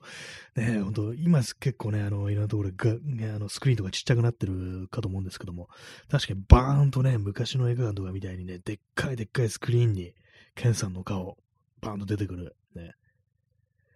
ビールとカツ丼頼む時のケンさんの顔、あとね、こう、仲間の遺体を見つける時のね、こう、高浦健の顔、確かにあの大画面に耐える顔っていうのはね、そういうのありと思いますね。顔の威力みたいなもって昭和の俳優はね、こう、割とね、ありますよね。千葉真一とかね、なんか、なんかすごい、なんか、濃いというか、なんというかね、濃厚な顔してるなってね、見るたびにね、なんか思いますからね、なんかすごいですよね、本当にね。XYZ さん、えー、高倉健 VS 菅原文太ビール比較で検索すると、ビール、醤油ラーメンとカツ丼シンが YouTube で見れます。あ、なんかありましたね。確かその、菅原文太が演じるバージョンのね、あのー、幸せの消えるハンカチがね、あったんですよね。なんか私も一回それ見たと思います。どっちもね、なんかすごく美味しそうにね、こう、食べるっていうね、なんかそういうのがありましたね。菅原文太の確かのドラマ版だったのかな。そんな感じでしたね。えー、面白いですよね。あれもね、私見た覚えあります。ね、あ耳かきさん、延長してありがとうございます。リクエストありがとうございます。早速延長させていただきます。ね映画の話結構あれですなんか盛り上がりますね。日本映画の話とかもね。いいですね。菅原文太の、ね、ビール、カツ丼。ね。こういう話してると何かね、そういうなんかラーメンとかカツ丼とか食べたくなってきますけども。私ね、あの、あれなんですよ。今日はね、なんと夕飯を食べてないんですよ。ね、なんかこうバタバタして、なんかね、ウルトラマンとか見てたらね、なんか食べ、喋るね、喋るじゃない、食べるなんかこう、機会を逸してしまい、ね、今日ね、もうね、12時ね、51分ですけども、このそばたら食べるね、こう食べると思いますよ。ほんとね。ラーメンとカツ丼じゃないですけどもね、多分ね。あ、P さん、えー、30分延長チケットありがとうございます。もう301枚になりました。ね、もう延長し放題な感じでお送りしているね、この放送ですけども、ありがとうございます。ね、ビール、醤油ラーメン、カツ丼。やばいですね。この時間にね、なんかこういう話をしてると、ね、皆さんもちょっとお腹が空いてくるんじゃないでしょうか。ね。この時間にやってる中華屋とかあるんですかね？そういうようなビール、カツ丼、ね、ビール、ビール、カツ丼、ね、こう、えー、ラーメンが食べられるね、あるんで、あるんでしょうか？わかんないですけども。えー、P さん、札束ありがとうございます。この札束でね、ビール、カツ丼、ね、ラーメン食べたいと思います。食べないですけどもね、今日はね。えー、ストロムさん、血糖値やばいですね。そそういえばそうですね。ビールね、カツ丼、ラーメン、確かに結構いきますよね。なかなかのね、不健康セットっていう感じですけども、やっぱりね、あの、刑務所が無償帰りとの身とあらば、そんな血糖値なんか言ってられるかと。俺はもう麦飯なんて食わねえぞっていうね、まあそんな感じにはなりそうですからね。まあ、麦飯結構美味しいんですけどもね、私たまに食べますけども、ね。実際も刑務所なんか行ってると、ああいうものをね、こうずーっとね、こうやってる、ね、こう、いうね、麦飯ばっかり食べさせるということで、白い飯が食べたいっていうふうに思うのかもしれないですね。えー、P さん、えー、吉祥寺に朝8時まで営業している中華があるんですね。あれな、どうなんですか？あの、日高屋ってなんか前はなんかずっと夜中まで営業してたような気がするんですけど、最近はやっぱやってないんですかね？結構レアなんですかね。やっぱ朝までやってる、そういう中華屋さんっていうのはね。昔はなんか、この以前はね、まあ、ざらにあったようなね、記憶もあるんですけども、やっぱりね、なんかこう、夜が早くなってるというか、なんというか、飲食店夜遅くまでやってる店もね、だんだんなくなっていき、ファミレスもずっとね、なんか24時間やってるっていうのが当たり前だったのが、今じゃもう全然ね、都内で、あの、ずっとやってるファミレスっていうのは確か今1軒しかないっていうね、話を聞いたことがあるんですけども、やっぱりこう夜のね、夜の姿、街の姿ってものは結構変わってきてるのかもしれないですね。変わったのかもしれないですね。あ、P さん、えー、日高屋は緊急事態宣言にやられました。ああ、そうなんですね。緊急事態宣言。まあ、やっぱそうですよね。あれでね、やっぱこう、深夜営業、週夜営業やめますってね、ありましたからね。なんか昔の姿に戻ったのかなみたいなね、ことは思いますよね。夜は寝るもんだっていうね、夜飯食うとこがないっていうね、昔の人は結構その、嘆いてたのかなというふうに思うんですけども、ね、そういうふうな昔の姿に戻っていってるのかもしれないですね。えー、右垣さん、えー、近所のファミマは夜11時で閉店します。ああ、コンビニといえば24時間ですけども、ね、場所によってはね、あの、普通に11時で終わるっていうね、セブンイレブンが本当になんか7時、11時で終わるどころか、たまになんかもっと早く終わる、11時以前に終わるっていうね、もっと早い時間で終わるなんて話も聞いたことあります。ね、ファミマは、ファミマは11時まで。結構潔い感じですね。もうこれ以上はもうやってても仕方ねえっていう感じなんですかね、やっぱりね。まあ夜中のね、コンビニ、私なんかもうあんまね、あんまり私コンビニ利用しない人間なのでね、あんまコンビニの思い出とかないんですよ。ね、でも人によってやっぱその近所の、近所のね、あの、その深夜のコンビニの風景がなくなるっていうのが非常に悲しいというか、なんていうかね、こう、何かが失われたようになるっていうふうにね、思う、ね、方もいるのかもしれないですね。まあ、夜11時で閉店ね、まあそれはそれで味わい深いかもしれないですね。まあね、ずっとね、こうやるのもなんかまあまあ人間としては結構不自然な、ね、ことですからね、ずっと動き続ける、稼働し続けるっていうのはね、いかに人員がね、こう変わったと、変わると、え、交代するといえども、やっぱりなんかちょっと、無茶だよと、ね、いう気持ちはありますからね。まあ、とはいえ、なんか夜を生きる人たちにとっては、そのね、深夜営業やってない、24時間やってない店がね、なくなると、本当困るっていうね、ことなのかもしれないですね。なんか今なんかこう、非常にこういろんな、ね、こう意見のね、こう、中庸をとってね、無難なことを言ってるなという感じなんですけども、えー、え耳かきさん、えー、深夜に開いてるツタヤなどのレンタルビデオ屋の風景がなくなってきたのが寂しいです。ああ、な、なり、なくなりましたね。これ本当にね。私も本当に思います。結構ね、ツタヤとかは、本当なくなりました。結構そのコロナ以前から営業時間がね、あの、閉店時間が早まってるとなったんですけども、以前だったらもう深夜、ね、午前3時までやってたのが、それがあの1時になり、12時になり、で、ね、本当になんかこう、コロナにおいては閉店みたいなね、感じのことにね、こう、なりましたからね、本当なんか私のこうね、活動範囲内にあるね、ツタヤとか本当何軒も閉店したし、なくなったし、あの、ゲオもね、いくつもなくなってますね。本当なんか最近の配信というもので映画見るのが当たり前になってから、あんまりこう借りなくなってたんですけども、DVD だとかね、映画作品を借りなくなってたんですけども、やっぱなくなったらなくなったでね、こう結構そのマイナーな映画とかが見れなくなるっていうね、ほんと古い日本映画とかがね、配信にはあんまりないですからね、そういうこともあって結構、それもあってなんか映画からあんま見たくなったのっていうのもありそうですね。まあ確かにね、借りに行ったりね、返しに行ったりってめんどくさくあるんですけども、やっぱりラインナップっていうものはやっぱり阪神より結構充実してるっていうのはね、ありましたからね、特に新宿のスタヤなんかかなりね、こうマニアックというか、あんまり他の店には置いてないような、こう、名作みたいなね、過去の本当古い名作みたいなものがたくさん置いてあったりしてね、私も他のところでね、見つからない場合、本当になんかこうね、そこに借りに行ってねたりすることもあったんですけども、今は多分新宿のね、ないですよね、あれもね、なんか本当になんかこう、ね、寂しいですね。深夜の、深夜のビデオ屋の風景、なくなったのがね、寂しいですね、本当にね。えー、P さん、えー、深夜は来客少ないんだから、一人でさばけるよな。なんかそういうことを言うな経営者、オーナー、いそうですね。無茶をさせる。ワンオペで無茶をさせるっていうね、なかなかね、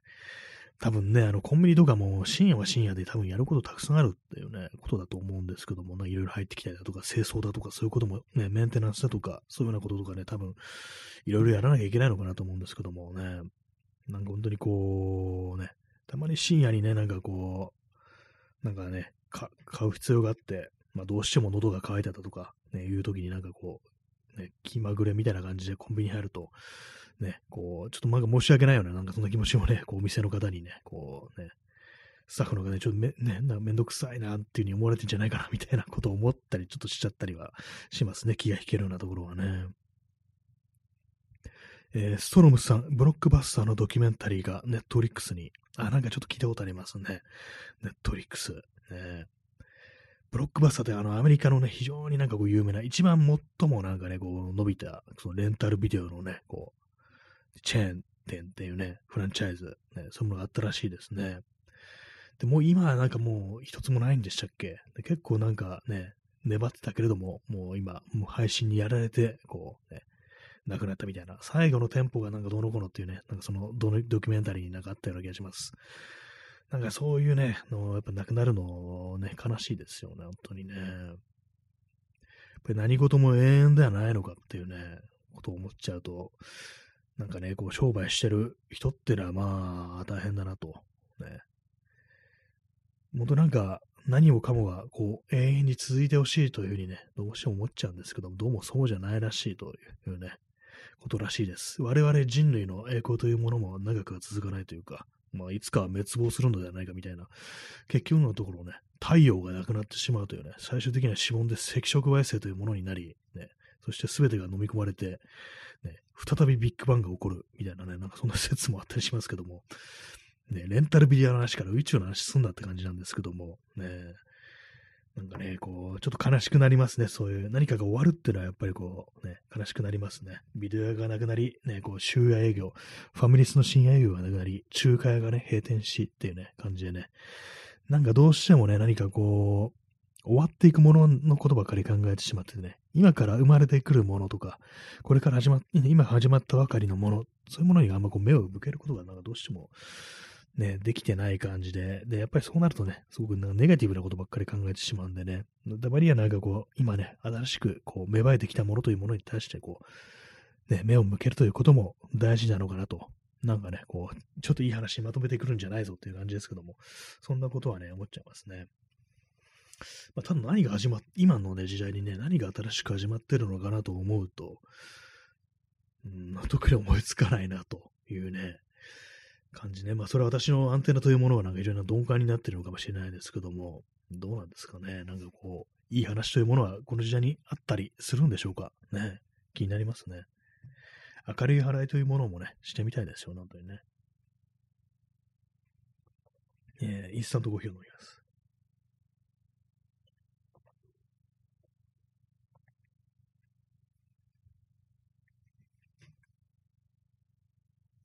そういえばね、なんか私最近どこかで見たんですけども、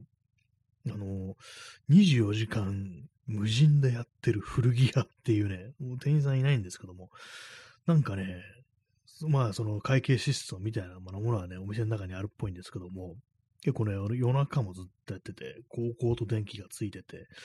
ちょっとどこでね、見かけたか覚え出せないんですけども、なんかね、2箇所ぐらいでね、そういうね、ずっと深夜やってる古着屋っていうものをね、なんか見かけたんですよね。あれをお店に入ってる人来るんでしょうかちょっと入ろうと思ったんですけども、なんかね、いろいろ勇気が出なくって、まあ勇気なんかいらないんですけども、なんとなくね、ちょっと入る気になれなくって。逆になんかその、ね、誰もいないということによって、もうおそらくはね、その、まあ、セキュリティ的に、あの、監視カメラみたいなものとかね、まあ、絶対あるでしょうから、なんかそういうこと考えたら、なんかこう、人からずっと見られてるみたいなね、なんかそういうような気分になっちゃって、ちょっとそういうところもあって、入るのに抵抗があって、まあ、それであの入店しなかったんですけども、どうなんですかね、あれなんか不思議なね、不思議な携帯のね、お店ね、あるようななんていうね、ことをね、思い、思い出しますね。たまになんか無人系のお店ありますよね。こう餃子、手作り餃子だったかななんか餃子のね、お店もね、なんかね、この間なんか新宿だったか代々木だったかでね、なんか見かけたんですよね。ほんと誰もいないんですけども、まあ、それも、まあ、会計システムがあるってことなんですけども、無人の餃子屋さん、まあ、餃子専門店ですよね。なんかこの二つを組み合わせたね、不思議ななんかお店がありましたね。なんか結構なんか何箇所かでね、こう見かけててね、割となんかいろんなとこで展開してるっぽいんですけども、その無人の餃子屋さん、ね、実際どうなんでしょう？美味しいんでしょうか？別にそんな興味はないんですけども、たまになんか無人系の店ね、いろいろ出てきてね、なんかこう、撤退したりしますよね。無人のコンビニとかもなんかありましたね。めとじゃ中国だったかもしれないですけども、ね、日本にもあったようななんだね、なんかそんなような記憶ありますね。無人のレンタルビデオというものもね、なんか、結構これ0年代とかになんかどっかで見たことあるような記憶あるんですけども、まあビデオだとね、あのまあ自動販売的な感じでね、なりますけども、ね、ああいうのね、昔 VHS の時代はね、こう、ちゃんと巻き戻して返すっていうね、なんかね、なんかそういうのありましたけども、ね、今じゃ巻き戻すどころか、ね、ディスクですらない、配信でね、ダウンロード、ダウンロードとかストリーミングで見るという感じになってね、もう、実体のないね、ものを我々は見てる、データを見てるというね、感じになっちゃいましたね。えー、P さん、無人の団地。ああちょっと怖いですね。なんかね、団地といえばなんか、本来だったらたくさん人が住んでるはずなのに、なんか人の気配ないな、みたいなね。そういうこと、そういうところ結構ありますよね。ああいうの何なんですかね。あの、高齢化によって、やっぱあの、子供だとか若い人がね、こう、いないというね、ことから、なんか妙に静まり返った団地。結構郊外の方をね、行くとね、なんか、たまにありますよね。ここなんかすごい大きい団地だけど、あんまこう人気配ないな、みたいなね、そうなりますからね。ちょっとあのなんかこう、真昼とかだとね、結構不思議な感じがしてね、なんか変な世界に迷い込んだのかな、みたいなことをね、ちょっとね、思っちゃったりしますね。えー、ストロムさん、えー、DVD、DVD 自体は傷で再生できないことも多かった。ありましたね。このね、傷で再生できない。確かあの2層のディスクとかね、あの、ちょっとした傷であの再生できないっていうね、感じにね、こう、なってます。なってましたね。私、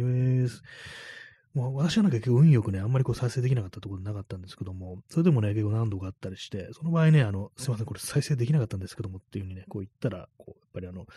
無料券をね、なんかね、こう、お店の方からね、いただけたりしてね、それでなんかこう、再び借りるなんていうね、ことがありましたね。私ね、ちょっと今思い出したのが、あの、海の上のピアニストっていう映画を私ゲオで借りて、で、それね、あのー、最後の最後までね、本当にラストね、なんか、1分ぐらいが再生できなくて、ラスト1分ぐらいで見れなくて、えっていうね、感じでね、これもう最後の最後でこれなんでこんな、多分傷なんだと思うんですけども、見れなくって、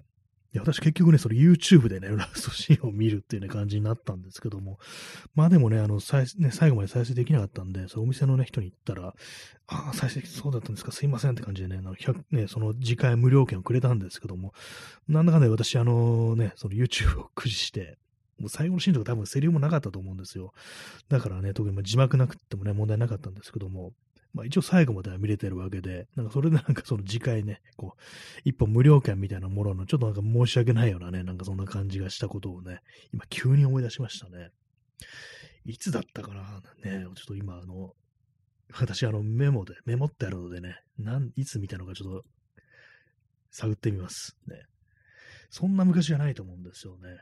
DVD で借りた時代なんですけども、まあ、これがあの12年以上前だとしたら割っちゃうんですけどもね。ちょっとあの、リスト、ピアニストで検索します。えー、っと、あ、これはですね、あ、かかなり前だ。えー、2014年でした。結構10年近く前ですね。普通になんか昔でした。ね、2014年のね、え、9月でしたね。私、あの、海の上のピアニストを見たんですけども、これが最後だけ再生できなくってっていうね、ことがありました。うわ、なんか嫌だな、なんか、こう、割と、私の中であの2017年ぐらいだと思ってたんですよ。それが2014年で、8年前ということもあり、なんかちょっとショックを受けてます。そんな昔かというね、感じでね。結構あの、私、その記憶が鮮明なこともありね、そんな昔のことじゃないと思ったんですけども、まあ、あの、月の流れの早いということをね、こんなね、あのね、あの、DVD の話で実感してしまいなんかちょっとね、メローな気分になってるんですけども、2014年の話でした。はい。えー、XYZ さん、孤独死多発団地みたいなのは多そうですね。ああ、そうですね。結構ね、あの、都心の方の団地とかでも、でっかい団地とかで、本当なんか、老人しかいないね、こう、老人ばっかりの団地とかだと、本当になんかね、こう、孤独にね、こう亡くなる方が多いという話は結構ね、本当なんかもう15年ぐらい前からそういう話をちらほらね、聞くようになったような気がするんですけども、やっぱりね、そういうところだと、あんまりこうね、こう、表に出ない人も多いというね、こともあり、いるのが寂しい光景というものが、こうね、こう、あるのじゃないかみたいなね、感じありますね。確かにね、今日古い団地とかね、あの、お年寄りが多く住んでるとこっていうのは、あんまこう昼間とかでもあんまりこう人がいないと、ね、なんかね、嫌ですよね、なんかね。なんだかんだで、あの、人というものは、ね、こう、いた方がいいっていうね、やっぱなんかちょっと基本的なこと思っちゃいますね。なんかね、僕、まあ、少子化だな、うんぬんだと言われてますけども、やっぱ子供ってなんかいると、やっぱ、まあ私は、個人のね、あれですけども、空気みたいなもの、空気がね、ちょっとやっぱ明るくなるな、みたいなことは思うんで、ね、なんかちょっとね、そういう存在がいると、ね、こう、いろいろ、少しなんかね、こう、気が紛れるみたいなのね、結構ありますよね、本当にね。えー、耳かきさん、えー、最近は大島テルでは孤独死と表記せずに、孤高死と表記されてます。あ、そうなんですね。孤高。ね。孤高の人っていうなんかあの、登山漫画があったような気がするんですけども、孤高ね、あのー、孤独の子に、あの、高いと書いてね、孤高、孤高死。ね、一人で、ね、こう、だけれども、ね、こう、立派に、というか、なんというかね、こう、亡くなっていたと。決してなんかこう、惨めな、惨めなものとは言い切れないんだぞっていうね、まあ、そういう意志が込められてるのかなと思うんですけども、大島テルでもそうなんですね。なんか大島テルってなんか私はあんまこういう、ちょっとね、あの、やってる人に対してね、まあ、いい印象があんまないっていうか、なんかね、そういう人のね、生き死にみたいなものをなんか一つのコンテンツとして扱ってるみたいなね、どうしてもなんかそういう感じの方がね、こう、あったりして、まあ私もなんかそう、大島テルとか眺めることとかね、まあたまにね、こう、最近あんま見てないですけども、あったんですけども、前は、まあそういう感じで、まあ一つの消費をしてるはいるんですけども、なんかね、あの人のね、なんかインタビューとかなんか見るとね、なんか心霊ネタみたいなものを語ってたりして、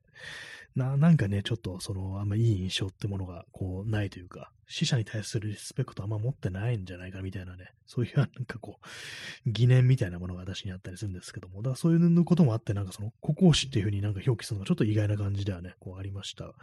ね、まあ、大島テルっていうね、人本人が、まあ、そういうふうにやってるのかどうかわからないですけども、ね、あの、書き込んでる人とか、情報を寄せる人が、ね、こう、孤高死と書いてるのかなという感じなんですけども、まあね、なんかね、こう、まあ結局なんだかんだでね、一人で死んだら問題であるっていうね、この、まあ、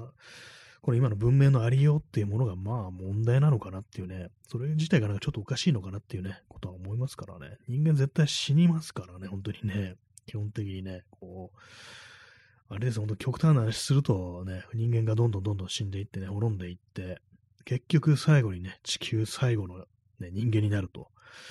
ね、その人間はもう孤独に死ぬしかないわけですから、ね。えー、P さん、えー、孤独、あの、虫、ね、虫も難しいね、あの、普通の虫の3つぐらい重なった感じような感じ。のね、画数の多い、ね、虫。と書いて孤独っていうね、これあれですね、あの、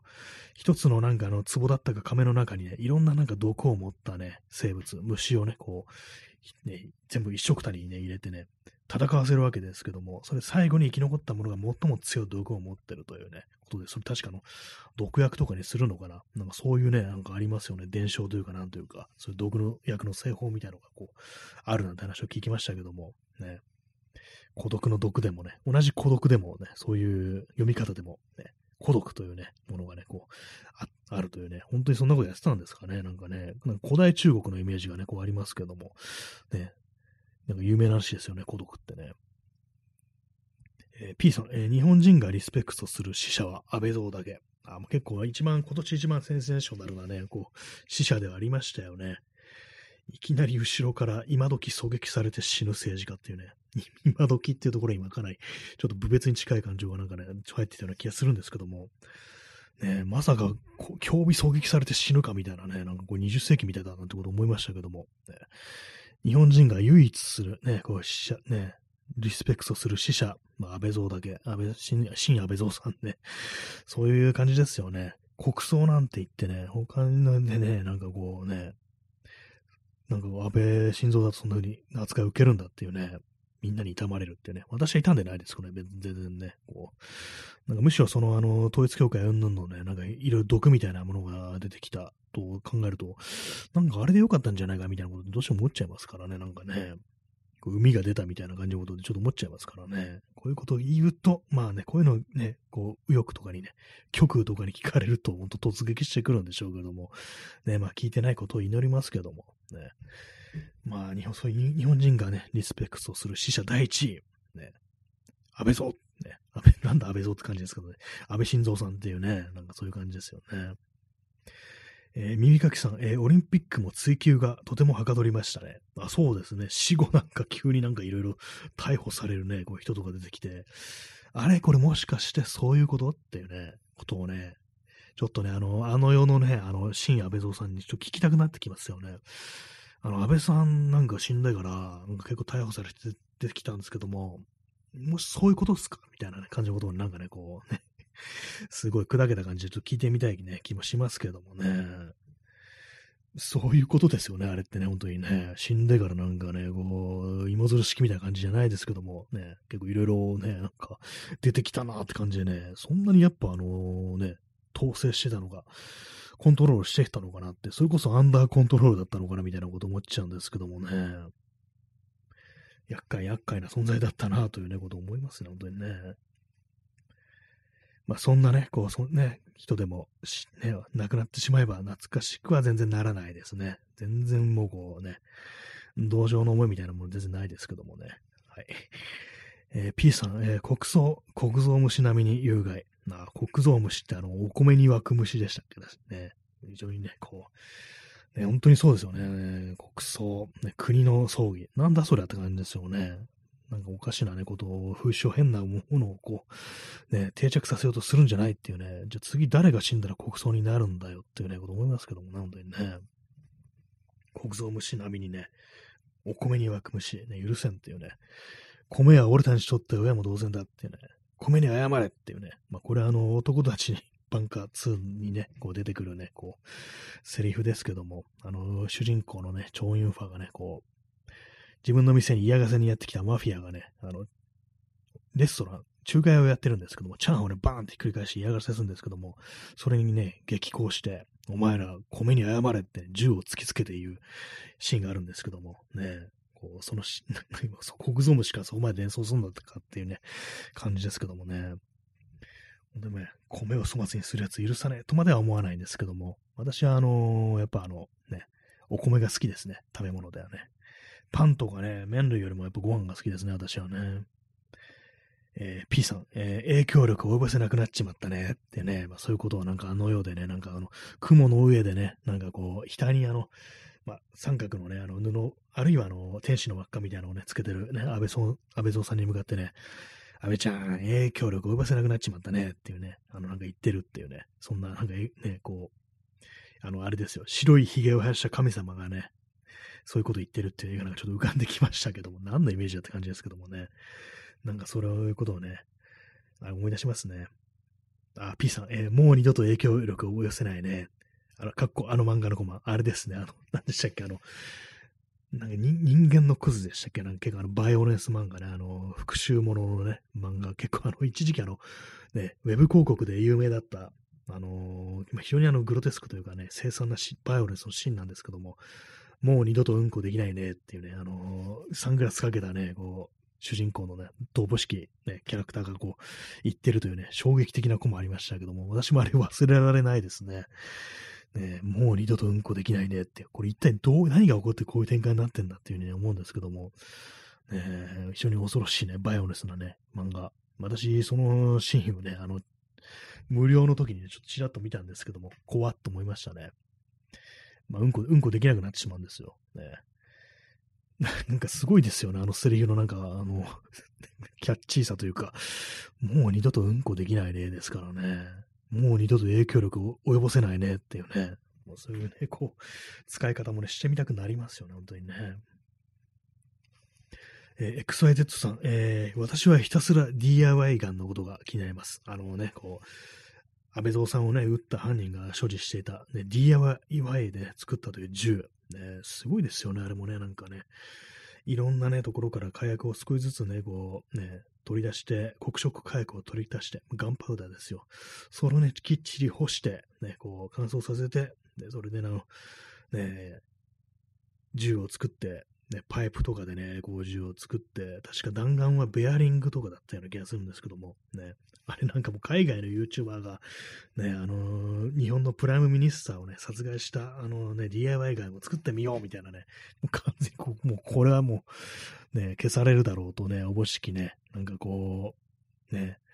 銃をね、再現してるなんていうね、ありましたけれども、ね、ニコニコで、ね、ニコニコ絵の笑顔でね、こう銃を作ってみるっていうね、もうかなりやばい動画をアップしてる人がいて、私は爆笑だったんですけども、ね、そうですね、あの、ストロムさん、19世紀並みの銃。あもうなんか結構原始的なね、感じをね、本当にこう、ね、それでもなんか強度とかがあれば、火薬さえ手に入れば、ね、そういう材料さえあれば、こう銃が作れるというね、ことでね、すごいなと思ってね、やっぱ、まあなんかこう、いろいろね、こう、ありますけど、なんか、あれ完成させたのすごいなっていうふうにね、なんかすごい、こうね、いろんな、まあ、気力というかなんというか、やり遂げるというか、なんかちょっと微妙なこと言っちゃいますけども、なんかね、なんかすごい、すごいことするな、みたいなことをちょっとどうしてもね、思っちゃいますね。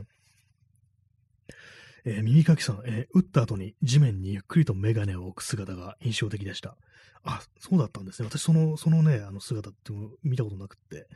ゆっくりとメガネを置いてたんですね。それは初めて知りました。ちょっと、なんかちょっと不謹慎というか、なんていうか、ちょっと動画探してみようかなみたいなこと思いましたけども、ね、なんか結構インパクト、ね、なんか一つ、こう、ね、ことを成し終えた後の動作、それから非常にゆっくりとしてるっていうのが、なんかこう、あれですね。なんかね、印象に残るっていうのは、なんかすごくわかるような気がしますね。えー、P さん、えー、ボルトから来たあいつなら作れる。あ、これはあれですね。このそれ何度となく話題にしているね、あの、核戦争後のアメリカを舞台にした RPG で、フォールアウトという作品があるんですけども、そのフォールアウト4ではね、あの、パイプで銃を作れるんですよ。ね、パイプピストルっていうものがあって、ね、それを主人公がね、こう、クラフト、作業台みたいなのトンカンやってね、こう、銃を作っちゃうんですよね。あれもなんか本当にね非常に原始的な形で、あの、木材、角材とパイプと、あとボルトみたいなものとね、あの、ね、こう、作っちゃうんですよね。威力はそんなないんですけどもね、こう初期段階ではね、結構それをね、使うことになるっていうね、こう、頼れる武器として使うことになるっていう感じでしたね。えー、ストロムさん、えー、サイバーパンク2077に山上キャノンあるそうですか そうなんですね。こサイバーパンク2077もね、これも結構有名なね、こう、サイバーパンクのね、ビデオゲームなんですけども、ね、山上キャノンやばいですね。ほん実際山上キャノンって名前だったりして、ね、やばい。それちょっと使いたいですね。私はあの、ね、サイバーパンク2077未プレイなんですけども、ね、ちょっと気になりますね。山山上キャノンね。ねえ、まあね、銃ね、銃好きで困ります。ほんと暴力的なものですけど、良くないものでありますけども、やっぱりなんか私そういうものがね、結構好きなんですよ。ねえ、まあ今、今ね、なんかこう、そう、エアガンだとか、モデルガン的なものはね、所持してないんですけども、結構ね、あのー、ね、昔、ね、中学生ぐらいの時とかね、持ってましたね。えー、P さん山、山上兄弟の活動中止署名。そういうのあるんですか？山上兄弟って、なんかそういうユニット的なものがあるんですかね？なんか、山上だからアウトみたいなね。なんかあれなんですかちょっとそれちょっと、と検索してみようかなと思いました。ね。はいね、そんな感じで本日もね、最終的にやっぱりかなり物騒な話のね、話になってしまうというね、こういうふうにお送りしてるんですけども、今日もね、あの、1時間半という長きにわたってね、お聞きいただき、ね、ありがとうございました。あ、P さん、手品にゃ、あ、手品の兄弟、山上兄弟なんですね。あ、忘れてました。ね。活動中止証明ちょっと面白いですね。物騒だからやめろってね、非常にまあ、本当風評被害というかなんというかそんな感じですね、本当にね。はいね、最後はあのね、こう、狙撃犯の話で終わるというね、まあ非常にらしい感じでね、こう、なんかこう、終えるね、感じの19回目の放送ですけども、ね、皆さんもね、まあこう、なんか物騒な話ありましたら教えてくださいというね、ちょっとよくわかんない感じの締め方ですけども、そんな感じでね、本日もご清聴ありがとうございました。そんな感じで、えー、皆様、おやすみなさい。さようなら。